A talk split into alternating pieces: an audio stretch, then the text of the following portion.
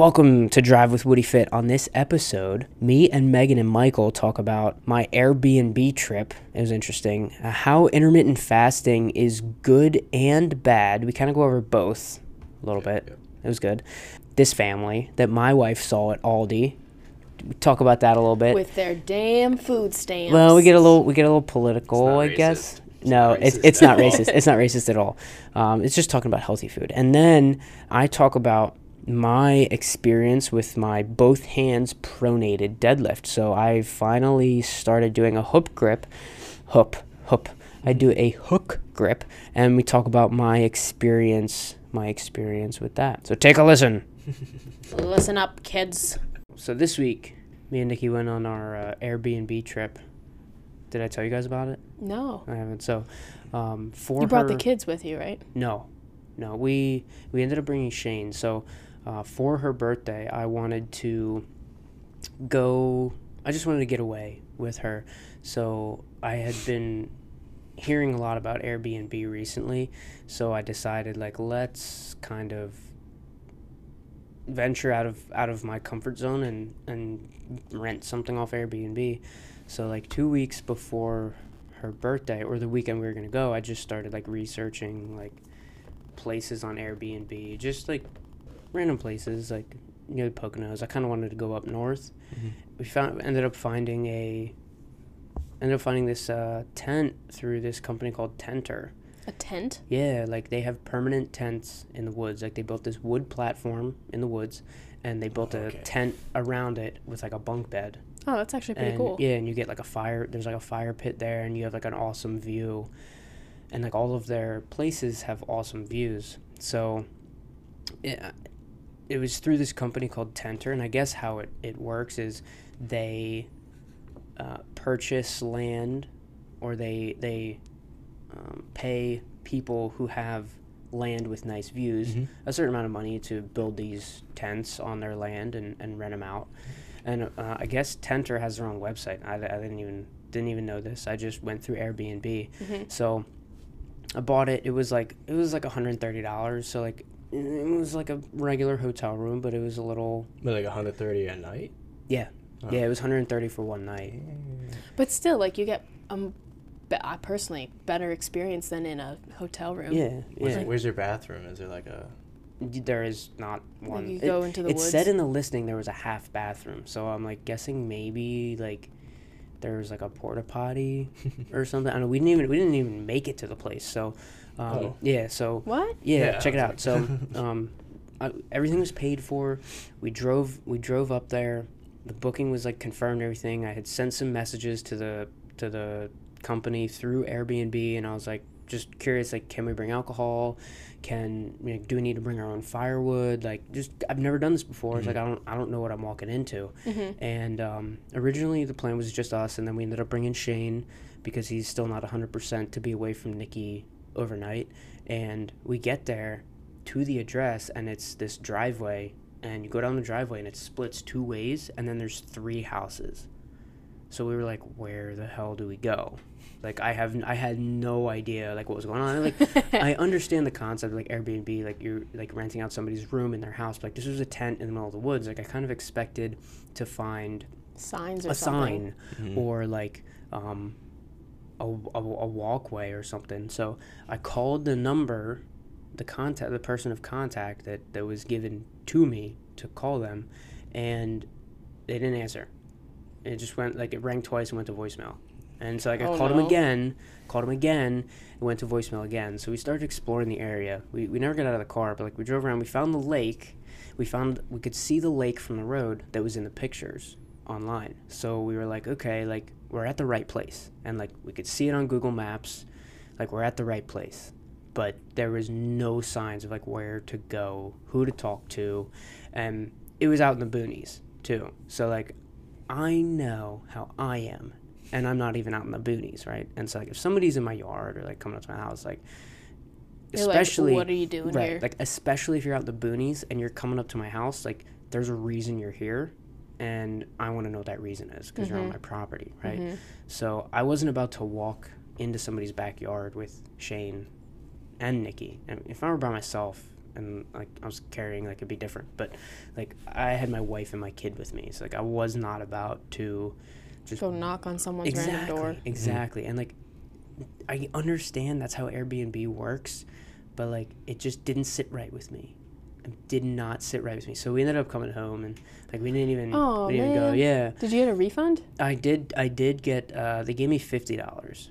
So like they didn't give me a full refund, but like I would have said, "Give me the full well, refund." I, that's what I said. I said, I, you know, like I kind of would like a full refund because like I wasn't prepared for anything. But they said apparently everything is on their website that like you would need to know. Everything is on the Tentrr website, but they didn't communicate that with me very well. Like after purchasing, like they didn't never sent me like go to this link and and check it. It was just like we hope you have a good visit. Like, and I was like, okay, like Hmm. I guess I'll, I'll find something there. And like it's kind of like shame on me for not doing my research no, into it. But no, because you were new to this. Like you didn't know to do that. N- You're right, but it's still I still would have demanded for my money back. Even then, even even if you had, even if they had said, "Hey, but all the information's on our website," you should have said, "Well, I didn't know that. Why didn't you tell me?"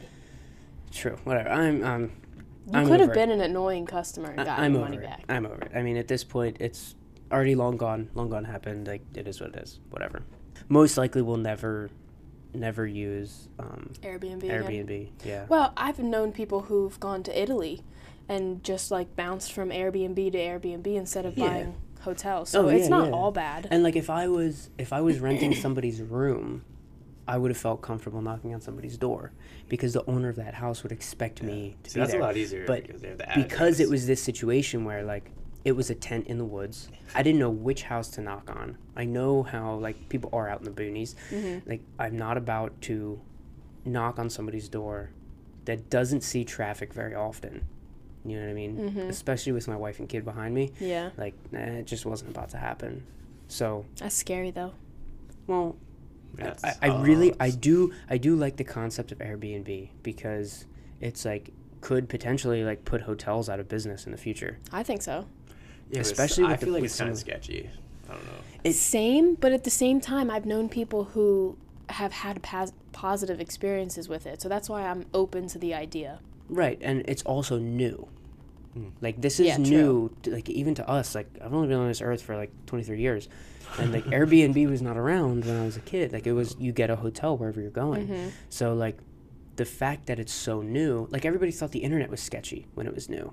You know what I mean? Still is sketchy. Well, I mean, Some parts are N- sketchy. Yeah, there's definitely sketchy parts in it, but like everybody thought the internet as a whole, Mm. all of like the old heads that been around before the internet were like, ah, no, I this is weird. look it up like, in a book. yeah, I'm like go to a library. Like this is never gonna replace a library. And now what do you do when you need to find information on the go, on, on- like on the fly? You, go to the it. internet. You Google it because we all have our internet Mhm. internet on our phone. So Mm-hmm. I think it's just the fact that it's new. It hasn't been around for decades yet, and I think that after, wow, I really made a loud, A loud loud mouth click. smack there. After it's been around for a while, uh, I think people's temperament towards it Yeah, it is, might- is going to change. Might get better. Yeah. I mean, are you gonna do something with Nikki now?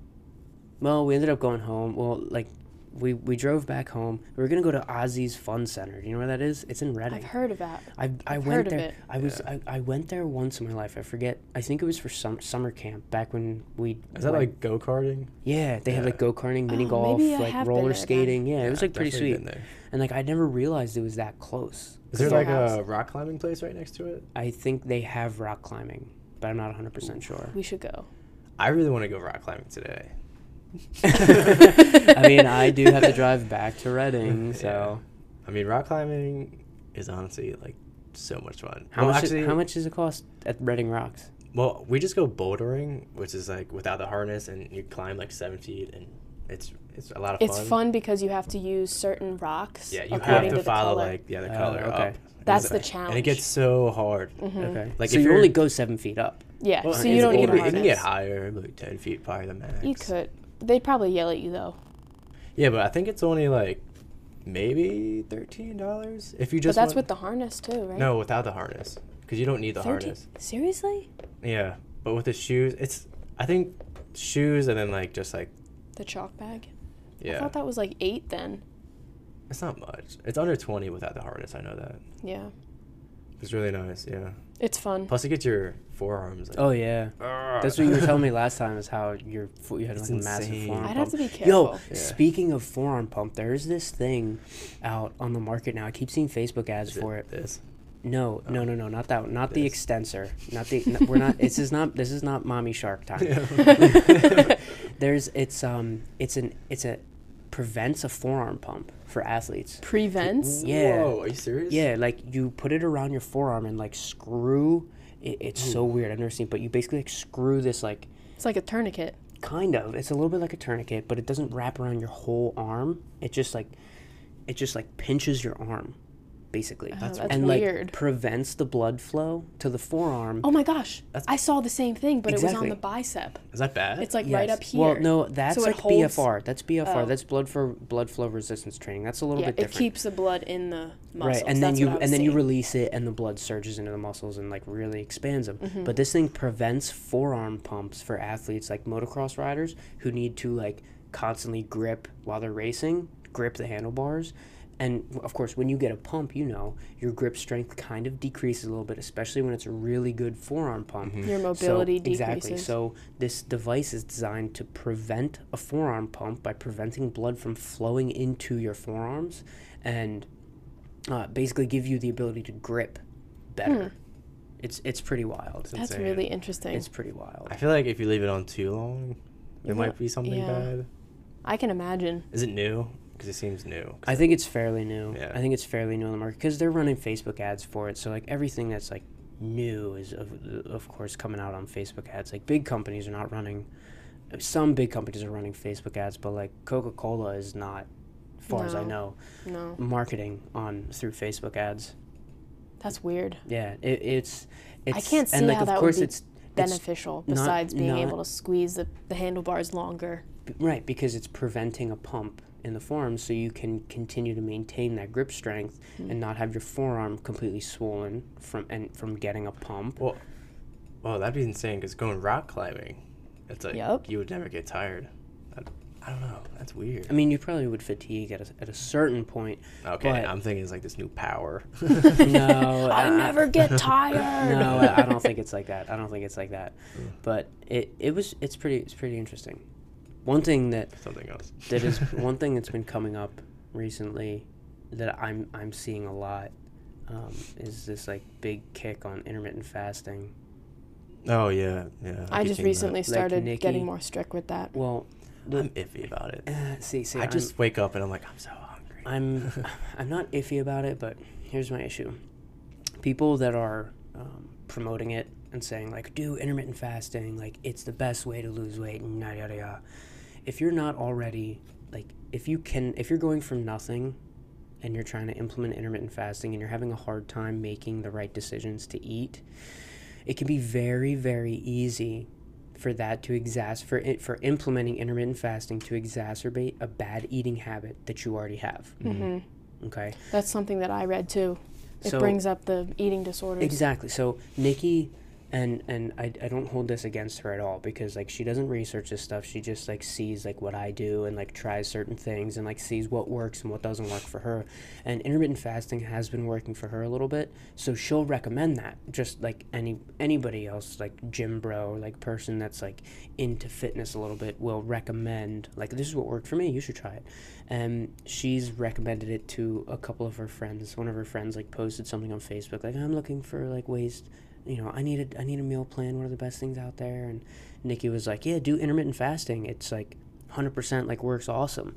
And I'm just I was like, slow your roll. like if this person is struggling with like uh, making good eating choices and making a good making good decisions when it comes to food, m- implementing intermittent fasting may not be the best method for them because Mhm. you're in a sense you're starving yourself and then you're only eating in a certain window. So when you can eat if you can't deal with those cravings on a regular day how are you going to deal with cravings from not eating for 16 hours? Like True. it, it could it very easily could just exacerbate a bad eating and bad eating uh, patterns. But it does work. It is good. You know what i mean? Especially doing something that i want to try that we talked about um, a once a week 24 hour fast. Yeah, I've been And- thinking about doing that too. Oh, I have not been thinking about that. and doing just doing like intermittent like n- not day to day just once a week 24 hours that's it every other day of the week it's just regular like my 16-8. regular no my regular meal timing not even Oh. necessarily focusing Oh. on 16-8 Okay. just my regular meal timing Oh, throughout the week it's like just one one day. day. a week 24 hours and then one the rest 20 is just normal. and the rest is just normal. Like you could wake up lunch, like dinner. my first meal of the day is a cup of greek yogurt. So i wake up i eat my cup of greek yogurt and i go about my day.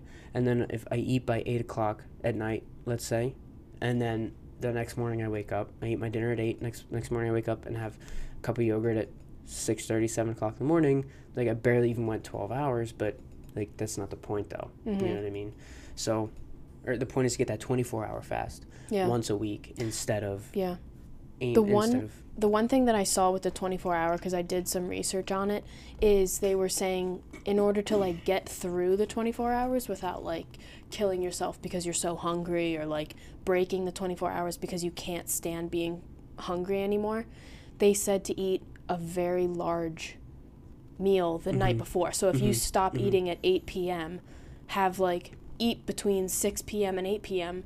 as much as you can, hmm and then just fast for the next 24 hours. yeah that's So something I, that I'd recommend th- doing it that way. that's something that ben greenfield talks about when he does his 24 hour fast is he'll just load up on food Mm-hmm. that last meal today and i think he does sundays sundays he fasts 24 hours so saturday night he'll eat a He'll big freaking dinner yeah. saturday night and then he won't eat anything all, all day sunday until the same time sunday evening So and like eat 8 dinner p.m. and eat, if he ate dinner saturday at 8 p.m he'll eat dinner sunday at 8 p.m and have like big meal and I, I think and you know the argument to that could be like well if you're eating a really big meal before you go to sleep you know you're because you know the concept well. like they don't well i mean or I, you, I wouldn't eat like a massive meal at 8 o'clock and go to bed at 9 i would eat like a massive meal at like 7 o'clock go to bed at like 10 or 11 Mhm.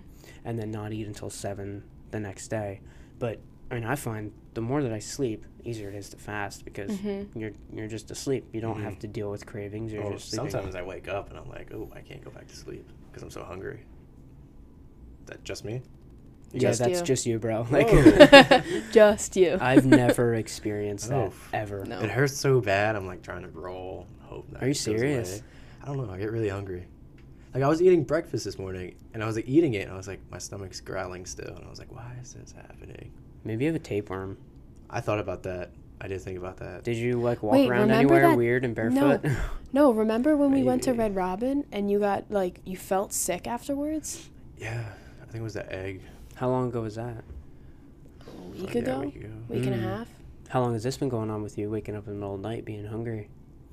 Uh, my whole life. Oh, okay. So Maybe you, don't, have, a tapeworm. tapeworm. Maybe you just have a super to- high metabolism. Yeah, I well, do believe in that because, like, I can't gain any Yes. weight for some reason. Listen, maybe what you need is just like increasing. Are you eating whole foods, or are you just like are you implementing highly palatable foods right now?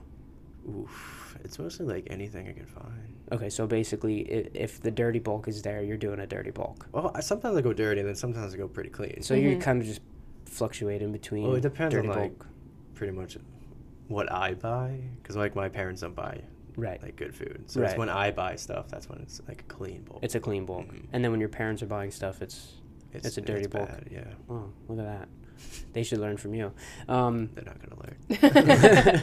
so in, too I mean in in that ways. in that oh of course Yeah, in that trying to get grandpa to change Oh, no, was it hard no- enough yeah. was hard enough until he until he fell that first time and then he was like I have no upper body strength to lift me up and I was like and That's- then and then I was like get some resistance bands dude and just start doing stuff and then he did Mhm. but it, it took that catalyst of him falling and not being able to get up to change and we had been telling him Aw, so sad. it, it is, but like we had been telling him, but it's just like goes to show like when you're set in your ways like that, and you've been doing the same thing for years, Mhm.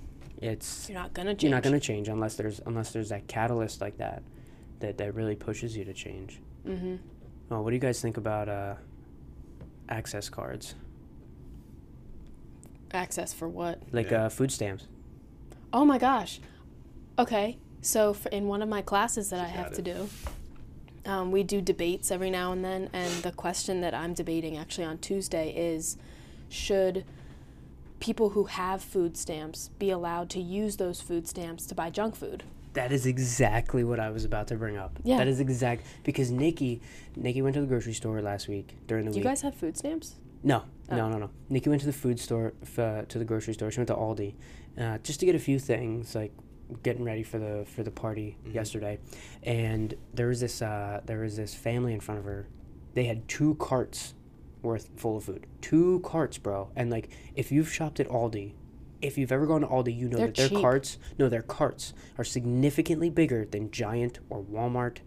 Aldi carts are massive, Oh, dude. actually, like I've I could never literally, noticed I that. could literally take Yeah, a I don't nap. there. I could literally curl up and take a nap in an Aldi shopping cart. Like if it wasn't metal and uncomfortable, I could fit in an Aldi shopping cart and take a nap.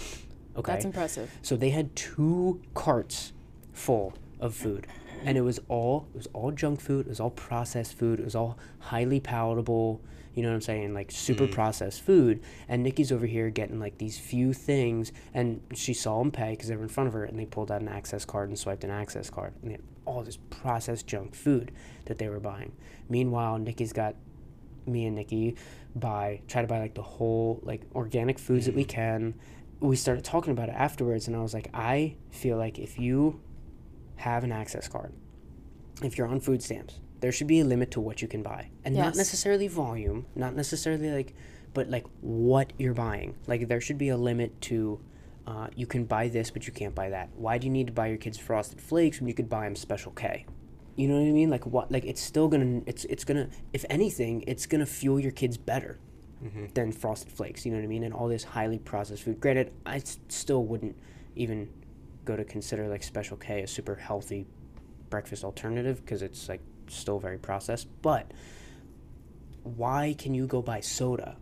Go buy two liters and and, and, and, and cases of soda with a, with a food stamps with access card, and not be forced to buy water or like fruit juice. I mean, even fruit juice is, is still bad, but if you're comparing it to soda, it's still a little bit better. You know what I mean? Mm-hmm. Like, or like seltzer. Like there should be. Li- I, I really feel like there should be limitations on what you're allowed to buy if you're on food stamps, and it should it should be limited to um, whole foods, whole, whole unprocessed foods mm-hmm.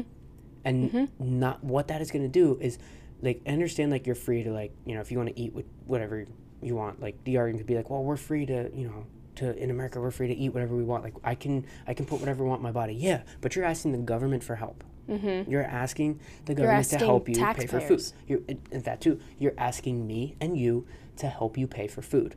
And I think that if you're going to ask if you're going to take some of my money that I pay in my taxes every week that, that I could use to feed my family, you should have to pay, you should have to buy healthy whole foods. Mm-hmm. It's going to, mm-hmm. you may not want to, you may not like it, but it's to nurture your kids better. It's to fuel them better. You're to be healthier overall. And then what comes along with that is you're to be more productive at work and you'll be able to do your job better. And like, maybe one day you'll be able to actually get like a well paying enough job that you won't need food stamps or, or, or an access card. But I really and like on top of that what comes along with like is like people abusing the system and like just keeping like a under the table job instead of getting a real job so that they don't have to pay for food and they can just continue to just use uh, an access card to pay for their groceries. But I mean But that's a whole nother problem. that's a whole nother that's a whole nother rabbit hole but i really think and it was just like it didn't seem right to me when nikki said that i was like and you're in there using you know we had 50 bucks left to get ready for this party. And you're in there like doing math on your phone to figure out like what we can but what we can afford and what we can't afford to buy all this food for the party. And you know what i mean? And like god like maybe maybe they did they did really need the help. That's fine. Like i'm i'm all about like if you have an unfortunate situation and you need help financially you should you should be able to turn somewhere to get it right but there should be limitations on it not just like free for all you can buy whatever I the hell agree. you want I agree. And not only limitations, but like even just for the parents, like you're putting this horrible refined refined carbohydrates, high high in sugar foods into your kids' bodies. They're not going to perform well. They're not going to do well in school because they're not going to have energy. Right after lunch, they're going to crash and they're going to want to sleep. So they're not going to do well in school. And it's just going to be become a spiral down where they're going to associate this tired feeling with school. So they're never going to want to be in school. They're never Mm-hmm. going to want to learn because they've always thought of school as being boring and oh i just sleep in school. And it comes down to the fact like why would you want to feed your that food to your kids? Because you're not helping them at all. And i know that sometimes money is a, is a big issue and you physically cannot buy whole foods whole you know great meat all that stuff that's completely understandable but there's other options than just the bag of chips that cost a dollar fifty Or 99 cents. or 99 cents Exactly. whatever it is Exactly. and i'm trying to pull up this article that i read but the, it's not loading um, but I, I, I'm, I'm on this debate that we were that um, we're supposed to do i'm on the con side so i'm supposed to say no they shouldn't be allowed to buy foods uh, to use food stamps to buy junk food Mhm. um, and from my memory about this article, it said that it takes less energy to process um, junk food. So these kids that are eating and adults that are eating this junk food will burn a hundred less calories than the people who are eating um, fruits, vegetables, protein, all this stuff. Ultimately, you're burning more calories by eating good food because your body has to work harder to digest it. And that it's just loaded actually, um, so I'll try to pull it up. But um, yeah, so I mean, i even if you have to sacrifice that extra five dollars for chicken breast, ultimately you're paying for your health. Mm-hmm. And if we all want to live a long and healthy life and feel good and do good, then eat good foods. Don't eat the junk food and don't feed your kids the junk food. Can That's it. you can you send me that send me that article? yeah, I'll see if? I can find it. um, so I can put it in the show notes for for people to read. hmm So if you wanna if you wanna take a if you wanna take a look at this article, it's gonna be at the show notes. You can head over to executivefitllc.com, uh, click on the menu bar there, click on podcast, and then from that page, click on show notes. So executivefitllc.com, click on the podcast, and then click on show notes. Speaking of performing better, because you know how you said that eating shit food is going to make you perform terrible in, in, in Mhm. school. It's also going to make you perform terrible in the gym, eating crap food. But um, but in, in terms of performance, I have always, ever since I really started like uh, powerlifting, I've been focusing my deadlifts with uh, alternating grip. My left hand is supinated and my right hand is pronated. Right. Do you ever And go hook?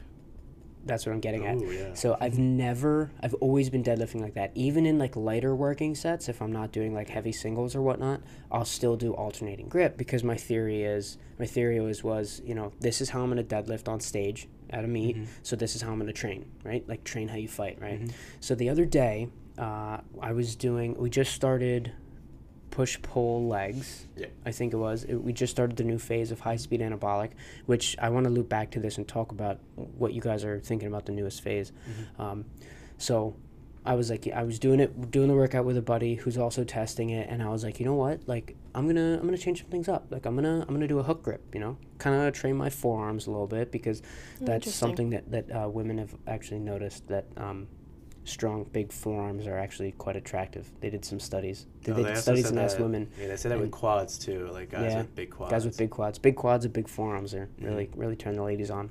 I don't know. Um, so so I was like, yeah, like let me let me do a hook grip so I can kind of train my grip strength a little bit. It's gonna help my overall my overall deadlift. Oh, And yeah. what I found, and I was only I was only pulling 275. Yeah, I was only pulling 275.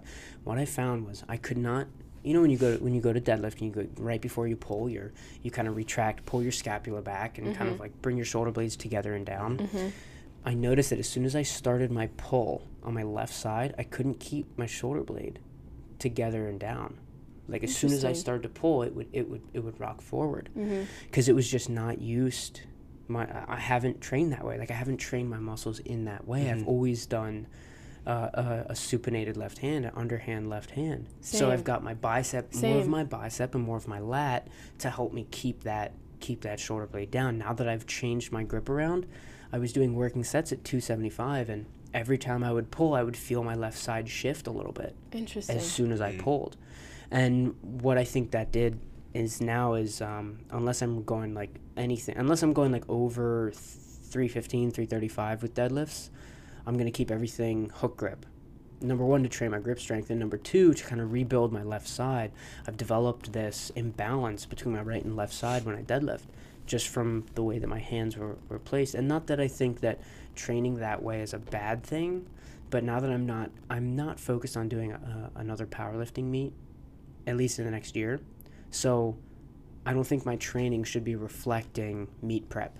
And and during meet prep, I think it's it's definitely okay to only deadlift one way, because you really want to drive that those biomechanics into the ground uh, prior to going and, and performing on stage when you're about to pull a, a new one rep max, hopefully.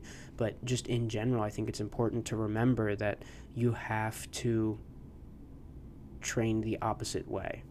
And I think even doing a, a opposite alternating grip with my left hand prona- pronated facing down and my right hand supinated palm up. Ooh, I've never done that. Yeah, I I've tried. I can't do it. Yeah, I tried it and I was like, no. I this think is it's so im- awkward. it's important to do that, even if it's lighter working sets. It's Mm-hmm. important to do that so you can train the opposite side the same way that you're that you're doing. It, it's such a small tweak. It's just a small adjustment, but it's But it makes a huge it difference. It makes a world of a difference. Did you guys ever experience anything like that? yeah. I mean, Like one time. switching grips. Just like anything where you change something up and then you're like, oh shit, like I can't do this. Like it's not the same. You know what I mean? Specifically with deadlifts, yes. Specifically, yeah. Like yeah, about that? because I tried one time. I was just like curious to see, hey, I wonder what um, it would feel like if I switched my hands, and I like set myself up. I was super set up to go, like, and I tried pulling it, and I was like, number one, I was like, this is just awkward. I, I don't think I can pull this up, Mm-hmm. and number two, like my left, my left arm is significantly uh, weaker than my right arm, so I think just like the psychological fact of like I'm uncomfortable, I didn't want to do it. hmm So I mean, yeah, it's you ever like switch your grip? Like, I only do it with deadlift. Like that's it. Well, sometimes with the bench too, like to go wider to see if it's easier. Mm-hmm. But with deadlifts, I've always been trying to go like wider, and see if that's easier, and then Mhm. Oh, like going up and down. Mhm. Like I used to like, kind of bend my legs more. Like when I go down, I used to bend and then like stand it up. But like now, I'm kind of like just keep Using my your back, back more. straight. you know, and yeah. I, one thing I noticed with uh, my bench today, I, I did a I did an EDT uh, today. I was, Was that the bench and cable? No, it, yeah, yeah, yeah. It was Chest a and back. bench, chest and back EDT Yeah. today. See, I had a problem with the bench and cable because at the YMCA, like you can't Yes. keep a bench, and then Yes. like, it's easier because I, I. so you, can probably- swap that out. So so I was the, thinking, the like- important thing is you can swap that out Mhm. with if you were to do bench and then like bent over rows.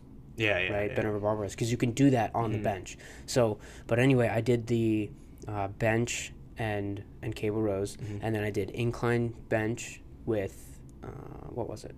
Incline bench with wide Lat, grip, yeah. wide grip, wide grip rows. And Oh, what I, thought noticed, lat pull downs, right? no, no, no, no, it's wide grip, wide grip cable rows. Switch that. You up. use the lat pull down bar, but on the low cable. Yeah, I just did lat It's pull fine. downs. It's fine. It's Working still it's muscle. it's basically it's basically the same movement, right? Yeah. What It's anyway. Um, so taking the bench press, for example, today I used a different bar. Like I have I have multiple barbells at home, and I have one that I like to bench with. And so today I was like, oh, I'm gonna change it up a little bit, like throw in a different bar, try to figure out hand placement on this bar. And with this new bar, my hands were a tad bit wider, tad bit wider than they normally are, and just just being that much wider, I could feel the range of motion was so much smaller, so much smaller. So, um, because with it being wider, you don't have to move as far to bring the bar down to your chest. right. Because the closer as you go wider, naturally the bar drops, I right? feel like so you get a better stretch too when you go wider, right? yes, yes, but you don't want you don't want to go too wide and put strain on your shoulder. Like No, that's yeah. but like you want to keep it like Mhm. like you know somewhat uh, responsible with how wide you go with your bench press. But um, I noticed that like it was perfect form. My wrists were like just directly over over my elbows, and it was just insane how much stronger I felt. Now, mind you, this bar was also like a little bit smaller in diameter, Mhm. so uh, it, it felt smaller. I wasn't like gripping like a big bar. It was a 45 pound bar. Yeah, yeah, it was still 45 pound, and it's a bar that I normally have been deadlifting with, that I'll do like my heavy deadlift sets with. But it was just incredible, just changing changing one small factor of like where I set up, where I put Mhm. my hands.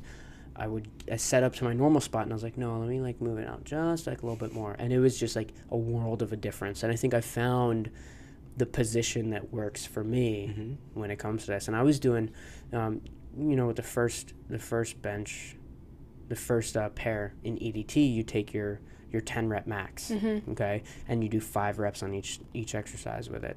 I used 135 to bench today, Mhm. which uh, it wasn't necessarily my 10 rep max, but I was also fasted. I hadn't eaten anything, so I was like, let me just throw a plate on there and see how it goes. And it was just insane. Like it really was insane how uh, strong I felt, and it could have been the combination of like being fasted and, and whatnot, but um, it, it was really good. It was Oh, really good. interesting.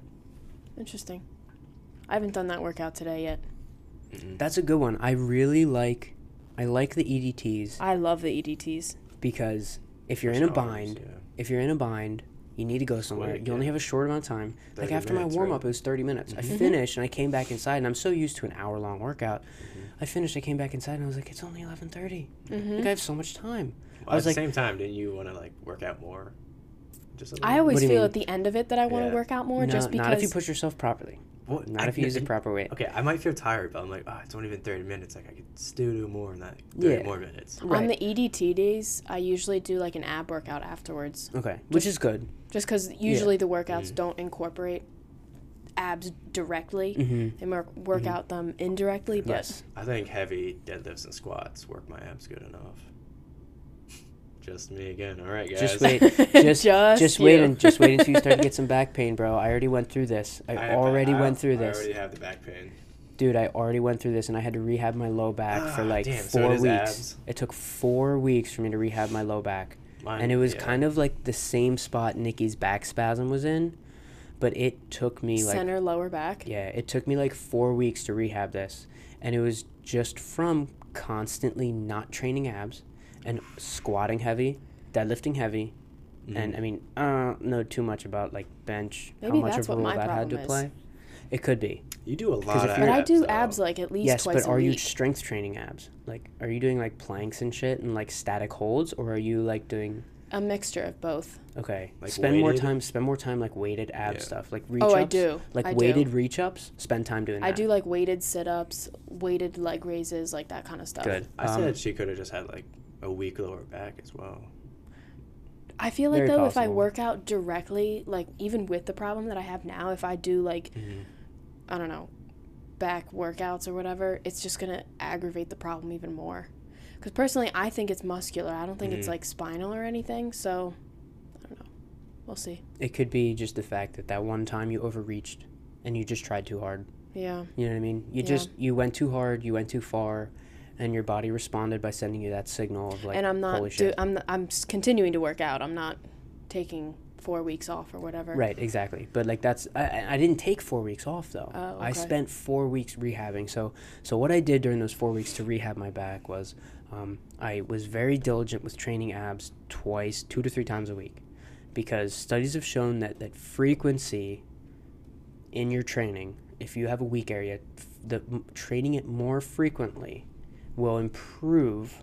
You'll improve it so much more than if you were to do one time a week on that area and just go like super hard in one day Mm-hmm. right so if you do if you do 15 sets a week and you do six sets of abs on monday six sets of abs on wednesday and then friday you do th- uh, three sets of abs right that will improve your core strength over time more so than doing 15 sets of abs on monday and then next Monday doing another 15 sets of abs.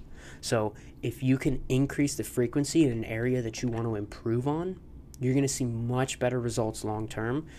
It could have it could have taken me 8 to 12 weeks to rehab my back probably if I was not implementing the frequency. Mm-hmm. A- And, that was number 1 was not implementing the f- was was implementing the frequency. When I am in the gym training my abs three times a week. The other things that it was was making sure I'm staying diligent on stretching my posterior chain, so Mhm. my hamstrings, my glutes, my back itself, stretching that, um, and my upper back as well. Staying on top of and, and also implementing with those stretches the frequency thing, doing it multiple times a week or multiple times a day. So throughout the day, I would sh- stop at work, stretch my glutes, stretch my hamstrings, um, stretch my lower back. Anytime it started to feel like it got tight, I'd stretch it. It took me four weeks to rehab it. I, I think what it was was just a strain. I think it was just a muscle strain. I kind of pulled the reins back on my training, stopped lift, I stopped squatting super heavy, and I stopped deadlifting super heavy. But I was still doing them. I was still squatting, still deadlifting everything. But I was just paying attention to my body, listening to the signals it was sending me. What do I feel? What is my body telling me right now, based on my feeling? And I was just rolling with it, just staying on top of the stretching, um, really ch- making sure I'm diligent with my morning shake, so I have those uh, natural anti-inflammatories and antioxidants every single day, and and all of this, all of this combined, not once did I have to take ibuprofen or Advil or any non-steroidal anti-inflammatory. Not once did I take them, Hmm. and like it hurt. Like there was days where like I would like roll out of bed and be like, "Fuck!" Like I can't move. You know what I Mhm. mean? And I'd have to sit in the edge of the bed and stretch my lower back just to be able to get up and brush my teeth. So, if you can pinpoint what it was, not only pinpoint what's bothering you, like lower back, this is bothering me, but then also pinpoint what could be causing issues with your lower back. Okay, well, your glutes, tight glutes can cause lower back pain. Seriously. Tight glutes can cause lower back pain. Mm-hmm. Tight hamstrings, Hamstrings. tight hamstrings can I've cause had lower back with pain. that. Tight Okay. ass. I mean, a tight a tight chest from sitting at a desk all day, sitting like this all day. If you Hun- work a nine to five, yeah, Nate's hunching over. yeah, I'm hunching. Can it's recording? Can cause can cause shoulder pain. Yeah. One of my Oh, clients, yeah. one of my clients had shoulder pain in the back of his shoulder. Oh, and I was like, oh, their shoulders are right, hunched. and yeah. he works a desk job. So I'm like, sit up, watch your posture throughout the day. Sit up straight. Yeah, now we're all Right, we're straightening all out like, "Oh." our postures. Sit up straight and stretch your chest. Stay on top of regularly stretching your chest. And over the course of four weeks, like his shoulder pain went away. It was it was like four to six weeks with him. His pain went away in his shoulder. And we were also doing some other things like strengthening his traps because we hadn't done many like shrugs together. So like it could have been a combination.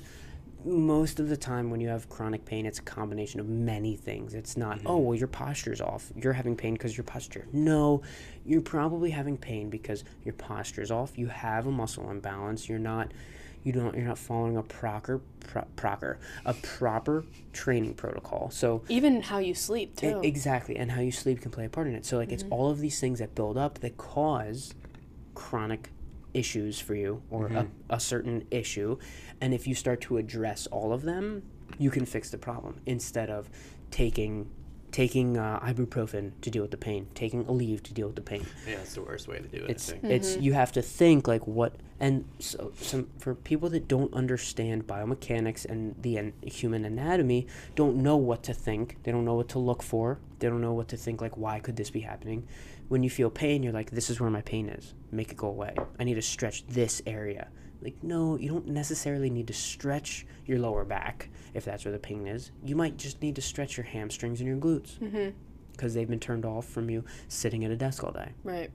So Or just got- lack of stretching. or lack general. of stretching in general. Like like in in my situation, it was really just lack of stretching because I had not implemented that.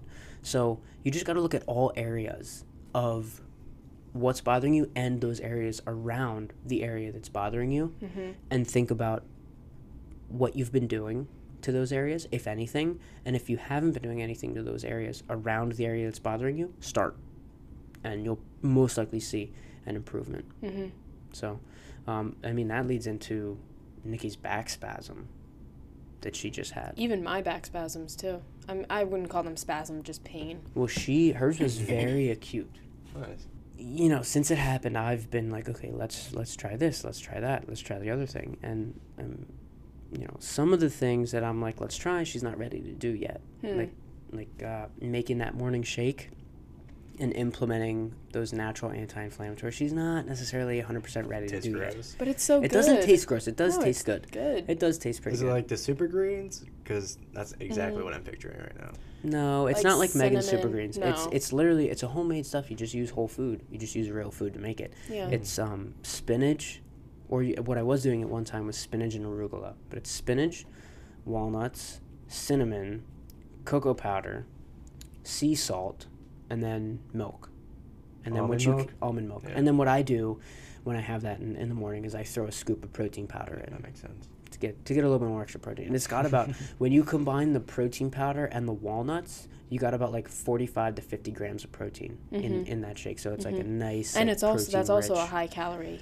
Shake Yes, it's about the eight. walnuts It's like eight hundred fifty to nine hundred calories. bro. Yeah. Do you count your calories and Yes. macros? Yes, I do that. So every now and then, what I'll do to count my calories and count my macros is every now and then I'll re I'll calculate it for what my meal prep is, and then for the coming weeks after that, I'll stick to very similar with that meal prep.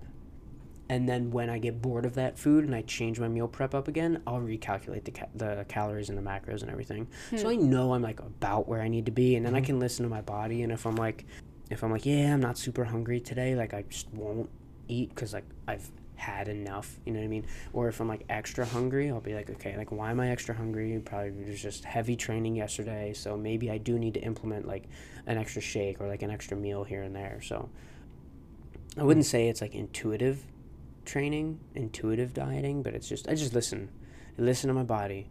What do I need? Am I hungry? You know what I mean? Or is this just a craving? You're You know. bulk bulking, right? Yeah, yeah, yeah, I'm still bulking, and I'll be bulking all the way through high speed anabolic, but I will. I throw in like today is a low calorie day for me. Definitely a low calorie day. But I'll th- especially after yesterday. Well, yesterday wasn't too bad because I only ate one meal before the party. So, oh, okay. but I did have a Just lot of keeping sugar. it high. I did have a lot of sugar. Well, that's the thing with with just keeping it high is your metabolism is going to adapt to Mm. your high calorie diet. I mean, so it's going to speed going up. up. Yeah, so you don't want to do that because eventually you're going to get to a point where you're going to need like 10,000 calories, bro. I know it's Like tough. eventually you're going to get to that point and you're just not going to be able to feed to have that- Well, we did see that guy that had like 10,000 10 that in I can't talk. Ingested 10,000 calories a day or was that remember? Oh, you're talking about world's strongest man. Yeah. Yeah, Brian Shaw. Yeah. Yes. Yeah, he's Yeah, like but that's different. That's a little bit different because pounds, like yeah. he, He needs it. lives mm-hmm. to train. Like he Yeah. lives just to train. So Like- like it's different, and he's not just training an hour a day. Okay, No, like yeah, that dude Yeah. is training No, no, for like yeah. multiple hours a day. So he he needs his whole day but- is just training and rehab. But like dudes like you and me, guys like guys like us who train for an hour, maybe an hour and a half a day, Mm-hmm. don't need to eat ten thousand calories a day. And you could, but you can fuck your body up and get to that point by constantly eating high calorie. Because so you're eating high calorie, okay, and you're weight training. So the signal you're sending to your body is we need to adapt and build muscle so we can handle the mm-hmm. load that I'm being put under. Right, all of this weight training. So in that response, your metabolism is going to speed up because when you build more muscle, it's very calorie expensive. It's very expensive for your body to keep. So your body needs to burn more calories because it's got more muscle. Mm-hmm. Okay. So your metabolism is going to increase. And if you constantly just on top, on top, on top, on top, and keep adding uh, more food on top of that because you're not seeing progress, then you're, you're just, you're just like your metabolism is just constantly chasing that, right? so I a drop. So you should do low calorie, reset that metabolism. Now, low calorie. or calorie. do the 24 hour fast. well- Even that'll just help to reset it. I'll Yes, just I would say food. Every couple of weeks, every couple of weeks, pull back on your calories. Just cut them back by like 500 calories in a day. Okay, Just one week. not for a week, for like two to three days. Oh, 500 calories less than where you're at for two to three days, and then do that every like two to three weeks. oh, I've been doing And- that though, That's going to help but it's been accidental. Mm-hmm. that's going to help reset your metabolism so that it doesn't continue to just speed up as you increase the food. And then you won't have this effect of I'm eating 3,000 calories now and I was seeing progress for two months, but now I'm not seeing progress. Well, let me increase it to 3,500. Like, oh, I'm seeing progress now. See progress for two months, and it's like, well, now I'm eating 3,500 and I'm not seeing any progress. Well, let me increase it to 4,000. and you see where this is going. Mhm. Just constantly compounds on top of itself. So if you don't reset that metabolism and spend some time low calorie to kind of pull the reins back and say, hey, you don't need to be this fast. You don't need to be this fast. Then you'll be able to build. You will build more So where should I keep my-. Like calories. Where, So they- like where are they at right now? They vary from like 35 to 4,000, 3,500 to 4,000. A day. Yeah, sometimes I splooge and go like 4,500, but that's crazy. And That's- sometimes you don't eat anything. Yeah, that's when I'm like not feeling good. That's fine. That's fine. You know, to to do that and have Mhm. those days where you don't eat much. But, um, you know, if you're not seeing, are I mean, uh, are you seeing progress? I mean, you your deadlift went up right Oh, after we started high yeah. speed anabolic. Your deadlift went up. I mean, I tried another max. I almost got 395. It was Justin. He just kept saying like, "Keep going up," and I was like, "I, I think I can get it." I think yeah. I got this. I think I got it. Yeah, but no, I like I like pushed up and my calf like started to cramp, and I was like, "Oh no!" Like you ever? I don't know. I kind of push with my calves, my legs, a lot. Like most. I mean, of the with leg. deadlifts, it's okay. Yeah, I just got stuck. I just I needed that lower back strength. I got stuck. I was just sitting there, Mm-hmm. face red, like blacking out. I was like, okay. Shaking. We're not sure if I you're gonna pass out or. I like dropped it, and Justin's like, "You got it. Go again." I was like, "Okay, yeah, yeah, yeah. Just let me sit down quick. I'm gonna fall, man." That's All right. funny. All right. Here we go. Ben says, What is the best routines to build quads? I can't get them to grow, but I can get my calves to grow. This is this is a pretty good question. So, um, building the quads is, um, I think the best way to build quads is to take. You want to combine a compound movement and an Mhm. isolation exercise. That makes okay, sense. so take like lunges, do some do sets of lunges, and then also do. Uh, like leg extensions, right into leg extensions. Okay, Mhm. superset them together. That's a way that you can really try to build the quads. The other thing that, and you can implement this for any muscle, not necessarily just building the quads, but if you take um, take any exercise, any any how have you been training? You need to look at how have you been training. Have you been doing low weight and and high reps? You know what I mean? Have you been like trying to go for that burnout, or have you been doing heavy weight with lower reps? Have you been lifting Mhm. towards your maximal strength? Mm-hmm. what have you been doing more and do the opposite what have you what have you been doing recently so if like for the past six months you've been doing high reps low weight well then you need to lift heavy effing weight on those quads you need to put like like three to five to eight reps Mm-hmm. on lunges or on squ- or on bar- barbell squats or um, Bulgarian split squats something like that to really put heavy weight on those muscles instead of doing higher rep stuff. You need to do the opposite of what you've been doing, what you've been focusing on. So the combina- I think the combination, the best way to build the quads is going to be using compound movements like your squats, your lunges, and supersetting that with isolation exercises like leg extensions.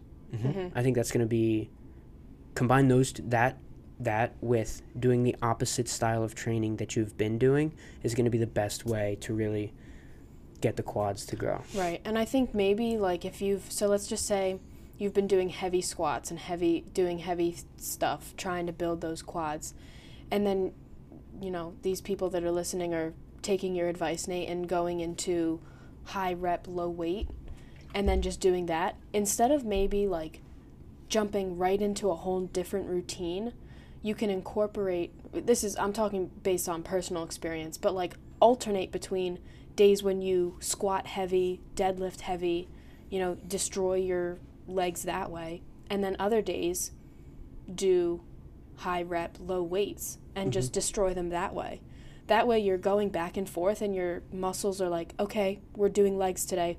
What am i going to how am i going to die today? Right, right. And I, I see your point with that, but also to caveat off of that, it's a hard sometimes it's a hard mentality to get into to switch gears from doing lightweight and then going and, and lifting super heavy. For some people, it's a. Okay. hard it's hard to to, ch- to switch your mentality to do that. Mm-hmm. But if you if you find that you can switch your mentality, do that right do that. And the other thing that we were talking about earlier is the frequency. If you want to get your quads to grow, train them two to three times a week. Like Right. train your quads two to three times a week because frequency is super important when it comes to working a weak area. Okay, so if you have a weak area, this guy Ben's weak area is his quads. He wants to improve the quads. Train him two to three times a week. Even if you're doing shoulders one day, throw in lunges and leg extensions at the end of your shoulder workout and do them first. Like there's there's no rules to because you're training shoulders you can't train your your legs. Like it doesn't mean you have to train your hamstrings and your glutes 3 times a week. If your weak area is your quads, train your quads 2 to 3 times a week. Combine all those three things, hands down, your quads are just going to explode. Yep. Yep. Probably literally too because training your quads is like mad Yeah, stretch. mad, mad hard. There you go. But he might be doing things that we don't know what he's doing, like running a lot. Right, exactly. Like that's the other thing. He might be things that he might like, be killing running. his growth. So yeah, but I mean, if he's running but doing sprints, that's good. sometimes. I mean, I don't think you can be sprinting like. I don't think you can sprint and then, you know, do a workout like a leg workout. Oh no, no. if, actually, I or read that if you do and sprint. if you do cardio before lifting, Mm-hmm. it actually prevents the muscles from growing, as you know, from maximizing their growth. Really? Yeah. So if you do lifting first and then do sprints or and then do a long distance run or whatever, that's better for your muscles because it's then they've already been broken down by you squatting and exercising them, and then you're just helping to build their endurance by sprinting or doing a long run. That's interesting. I think a nice cardio is the EDT. You know, Mhm. just constantly. It's basically cardio because Yeah. you're just bouncing back and forth. EDT, you know, you're bouncing back and forth between um, antagonist movements, Mhm. and you're not taking any rest, and you're doing less reps We're per taking set, like 10 second, like just to go from one to the other. Yeah. Exactly. And But then, yeah, like, it's basically cardio. It is basically cardio. tough. All right, what's the next question? All right, this is a pretty depressing question. um, Okay. I feel for this man. Uh, so his name is Mac, and he says, "What do you do when your wife or significant other says she hates your gains and is not supportive at all of you exercising?" Uh, wow. You need to find a new wife, Divorce. bro. Yeah. I I No. I am very depressed by this, It's and it hurts me. It hurts me because people work out not only for you know impressing your man or impressing your wife or whatever, but it's for health. And for some people it's a stress relief. It's how people deal with their stress. So if you're if you're not supporting your significant other by you know whatever saying, "Hey, you look great, honey. You know, keep up the good work or whatever." You know, that's I don't even know what to say. Honestly, like it just makes me want to punch Mac's significant other in the face. Like No, I mean, I think like I don't Don't. honestly know don't know what to say. It is it, weird. it might stem from like insecurity on on his significant other's uh, Maybe. part. yeah, maybe you she know, isn't the because or I mean it could be a he it could be a he uh, we, we can't be closed-minded here That's May- why I you said know. significant Yeah. other. Yeah. um, you know he could I thought he said wife. He did say wife, but then I added yeah, significant well other. his significant other might be thinking he's trying to look better for somebody else or that you know what I mean that he's gonna meet somebody better looking than his significant other at the gym you know what I mean so I mean, like then she doesn't. but like trust that him, just right? really well then it then it stems yeah, it's to like, like, a other trust issue. problems. It's This like a trust issue and like inside the gym. boils right like I, I I don't think that this that that this guy's significant other has an issue with the fact that he's going to the gym and the fact that he's making progress i mean maybe that his significant other likes a bigger dude and likes somebody you know what i mean like and maybe he's trying to lose weight and or, or maybe this his significant other likes somebody who's not super built but this guy wants to be super built and like that's just a compatibility issue and i mean if I mean, you know, if you're not too far into it, just you know, get out while you can. Get out while it's easy. You know what I mean? I mean, other, that's the easy answer, there's but other fish, sometimes it, but you never know. Like maybe it, they're they're already committed. Maybe they have kids. You, you never know. Um, but stuck. you gotta like if if your significant other truly loves you, then they'll they'll accept something. They they if they really love you, they should be able to accept a hobby or a passion that you have, as long as it's not hurting somebody else. You know what I mean? And going to the gym and bettering yourself is not hurting anybody else.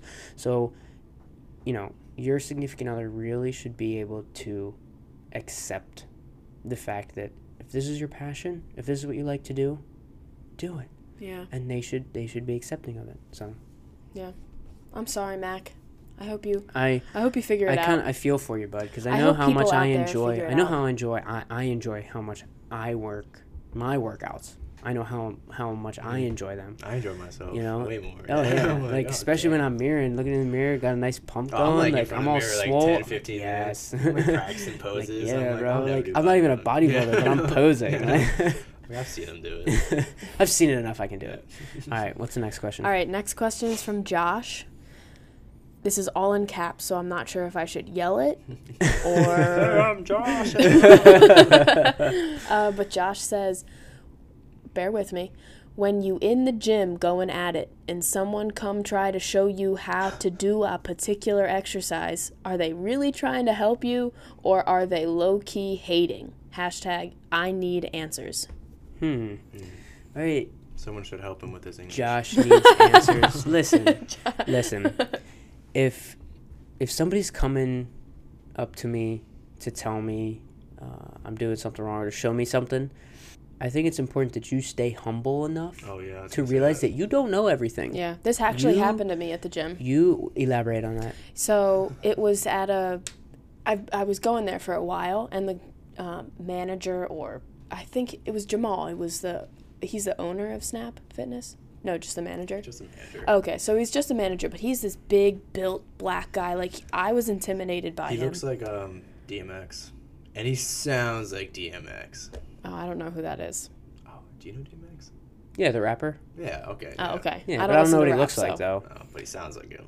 He's That's but cool. anyway, he's this big, like intimidating guy, and I was doing um, chest flies with the cables, and he noticed that I was using my legs to stabilize myself instead of my core. So he comes up to me and he says, "Hey, do you mind if I help you, or do you like, can I help you with this?" And I was like, "Yeah, sure, absolutely," because I'm always open for, you know, obviously I don't know everything, and at that point I hadn't been working out for that long, so. But I took his advice and he, um, you know, showed me how to just use, engage using my core instead of my legs. And it actually made me you like it, it felt better doing the exercise. So I think if people come up to you and even if they look big and intimidating and all that stuff, like you don't know their background. You don't know if they're a personal trainer or if they're like an owner of a huge gym or whatever. Or if they're just an average Joe and they've read an article. Like you don't know. So just I I would say take it with a grain of salt. You know, listen to them. You don't have to uh, incorporate what they say, but I don't know. Just listen to them. I agree. I mean, and if somebody's, I think if it goes to the point where they're bothering you during your workout, like that's another thing to just Yeah, like tell them off and be like, listen, leave me alone. But yeah, if they're just coming over to give you a tip, take what they say, listen to it, think about it. You don't even have to implement it. Mm-hmm. Just let them let them show you. Maybe they're teaching you something you didn't know. You know, maybe they're teaching you something you already know. Right. You know, or maybe I don't know. Maybe they just feel like being helpful. Or maybe they're lonely and they need a friend. I don't know. You never know. Never know. Yeah. You never know. All right. On that note, thank you for listening to this episode of Drive with Woody Fit uh, with your hosts, myself, Megan Woods, and Michael Stewart. Um, if you are just getting into fitness and you'd like something, um, like something to follow, you're not sure what to do, take a look at the website. We have a basic training guide. This is pretty cool. It's a basic training guide that I put together, and it's something that will allow you to build a solid foundation in your in lifting. So if you've never lifted before, you've never gone into the gym, this is a guide that you you you can use to to build a solid foundation. On top of that, the newest workout I wanted to share with you guys, the newest workout that I put on the website, it's a free download, is the Arm 240 Bravo workout. Oh, cool. Get it? M240 Uh, Bravo. ARM 240 Bravo. Uh, okay. So But um, um, but this is a baller. This is a baller arm workout. Um, it I had like a massive pump from it. So go onto the website and get this one, um, oh, I'm because gonna it's definitely try it. it's uh, it's a pretty sweet arm workout, and it's just biceps and triceps. So if you want one of these workouts, either the basic training guide or the Arm 240 Bravo workout, or any other guide that we come out with in the future that's absolutely free, head over to the website executivefitllc.com, scroll all the way down to the bottom, enter your email in the newsletter subscription tab, and that first email that you get, it's an automated email, first email that you get is going to have the download. It's going to have all of the programs that we that all of the guides all of the free guides the free programs that we offer is going to be in that email for you to download. So all you need to do is enter your email at the bottom of the page executivefitllc.com and if you are looking to take your fitness to the next level you're ready to change your life head over to the website same thing reach out to me in whatever way you want to and we'll talk about some online personal training i'm nate from executive fit I'm Megan. Oh, I'm Michael.